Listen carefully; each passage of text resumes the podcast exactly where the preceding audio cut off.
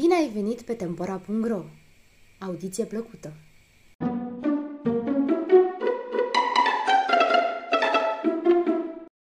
Oul de aur A fost odată ca niciodată un bătrân și o bătrânică.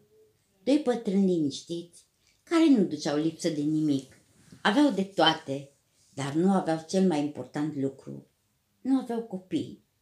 Și uite așa, zilele se scurgeau tare plicticoase. Într-o zi, bătrânul a plecat la piață. Îi plăcea tare mult să meargă la piață. Era singurul loc unde se veselea. După ce merse mult, se opri la o tarabă unde se vindeau păsări. Un copil vindea o găină neagră care părea fără vlagă. Bătrânului i se făcu milă și de băiat și de găină, așa că îl întrebă cât cere pe ea. Tare s-a mirat când a auzit ce mic era prețul. Plăti iute și o lăs spre casă cu găina sub braț. Când nevasta a văzut ce cumpărase bătrânul, se supără. Tu nu vezi că abia se ține pe picioare? Ce facem dacă se îmbolnăvesc și celelalte găini? Nu-ți fie teamă, o pun eu într-un coteț separat și nu te speria. Ia uite-te ce frumoasă e. Bătrânul îi făcu culcuș în coteț, îi dădu să mănânce, îi puse și apă, dar degeaba. Găina stătea culcată și abia dacă deschidea ochii. A doua zi, când bătrânul veni la coteț, văzu găina pe picioare și nu mai putu de bucurie. Bunicuțule, ascultă-mă, eu îți vorbesc. Până diseară o să fac un ou, un ou de aur, care o să-ți îndeplinească toate dorințele. În schimb, să mă montez cu grijă, iar în primele zile să mă păzești ca nimeni să nu mă scoată din pământ. Ai fost bun cu mine și îți mulțumesc. Diseară să fii încet când nu o să te vadă nimeni. E mai bine pentru dumneata. Seara, când bătrânul veni la coteț, găina își trăia ultimele clipe. Eu mă prăpădesc. Ai grijă de ou și să nu te vadă nimeni. După care găina muri. Bătrânul luă oul de aur și îl băgă în sân. Mormântată cu grijă, găina o păzi trei zile și trei nopți. Nu se întâmplă nimic deosebit. Când se întoarse acasă și puse oul în cutie, își aminti că oul putea să îndeplinească orice dorință. Dorința lui cea fierbinte era să aibă un copil și nici nu-și termină bine gândul când auzi un scâncet. Moșule, vino, vino, e un copil pe pragul nostru. Cred că l-a lăsat cineva. Fericită, bătrâna nu mai știa ce să facă. Copilul era un băiat frumos și sănătos. Timpul trecu în zbor și băiatul moșului se făcu mare.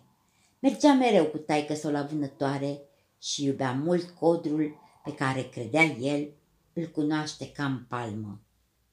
Iarna, când pomii rămâneau goi, când animalele și păsările sperau de foame, îi se frângea inima. Într-o bună zi, plecă singur la vânătoare. Merse toată ziua și nu ieși în cale nicio sălbiticiune. Dar la o vreme zări urme de sânge.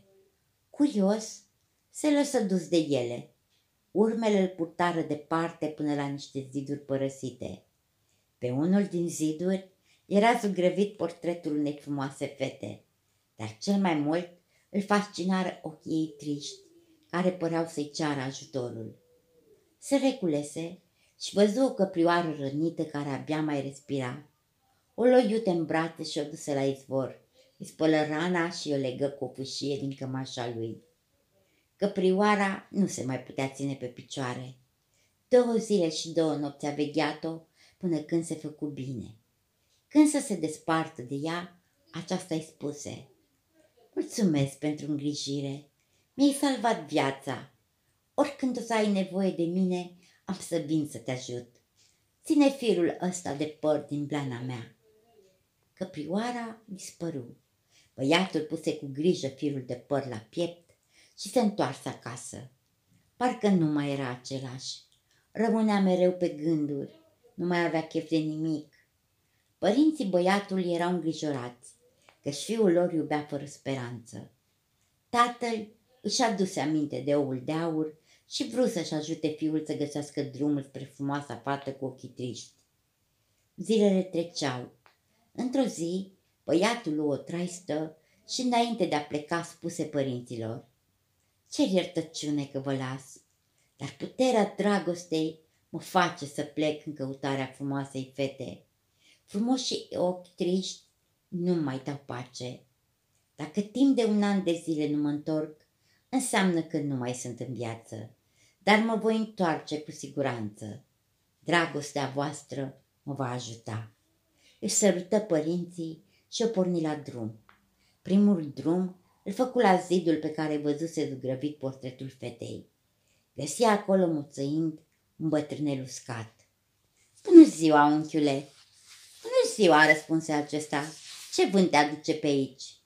Ei, unchiule, am venit să văd chipul frumoasei fete și să aflu unde o pot găsi. Bătrânul speriat se ridică în picioare. O, tinere, viața ta e în primejdie, dar îți voi spune povestea, fiindcă mi-ești drag. E fica unui rege bogat, o himeră uriașă, știi ce e aia himeră? Un animal cu cap de leu, corp de capră și coadă de șarpe. Himera aceasta s-a îndrăgostit de frumoasa fată. L-a omorât pe rege și a răpit-o. Fata e înspăimântată, închisă într-un turn la care nimeni nu poate ajunge și nimeni n-a încercat să-i vină în ajutor. Ești primul și aș vrea să te ajut, dar să știi că te paște o mare primejdie. Trebuie să ajungi până acolo, să dobori himera și apoi să cucerești inima fetei, ceea ce nu e chiar atât de ușor. Hai să pornim la drum. Băiatul și bătrânul o porniră pe cale. Aveau de trecut printr-o pădure și peste un lac plin de crocodili. Băiatul își aminti de căprioară. Scoase firul din blana ei și ceru ajutor. Ajută-mă, căprioară, să trec lacul. Așteptă o clipă și căprioara se ivi. Bucuria lui fu mare. O mângâie și îi sărută ochii blajini.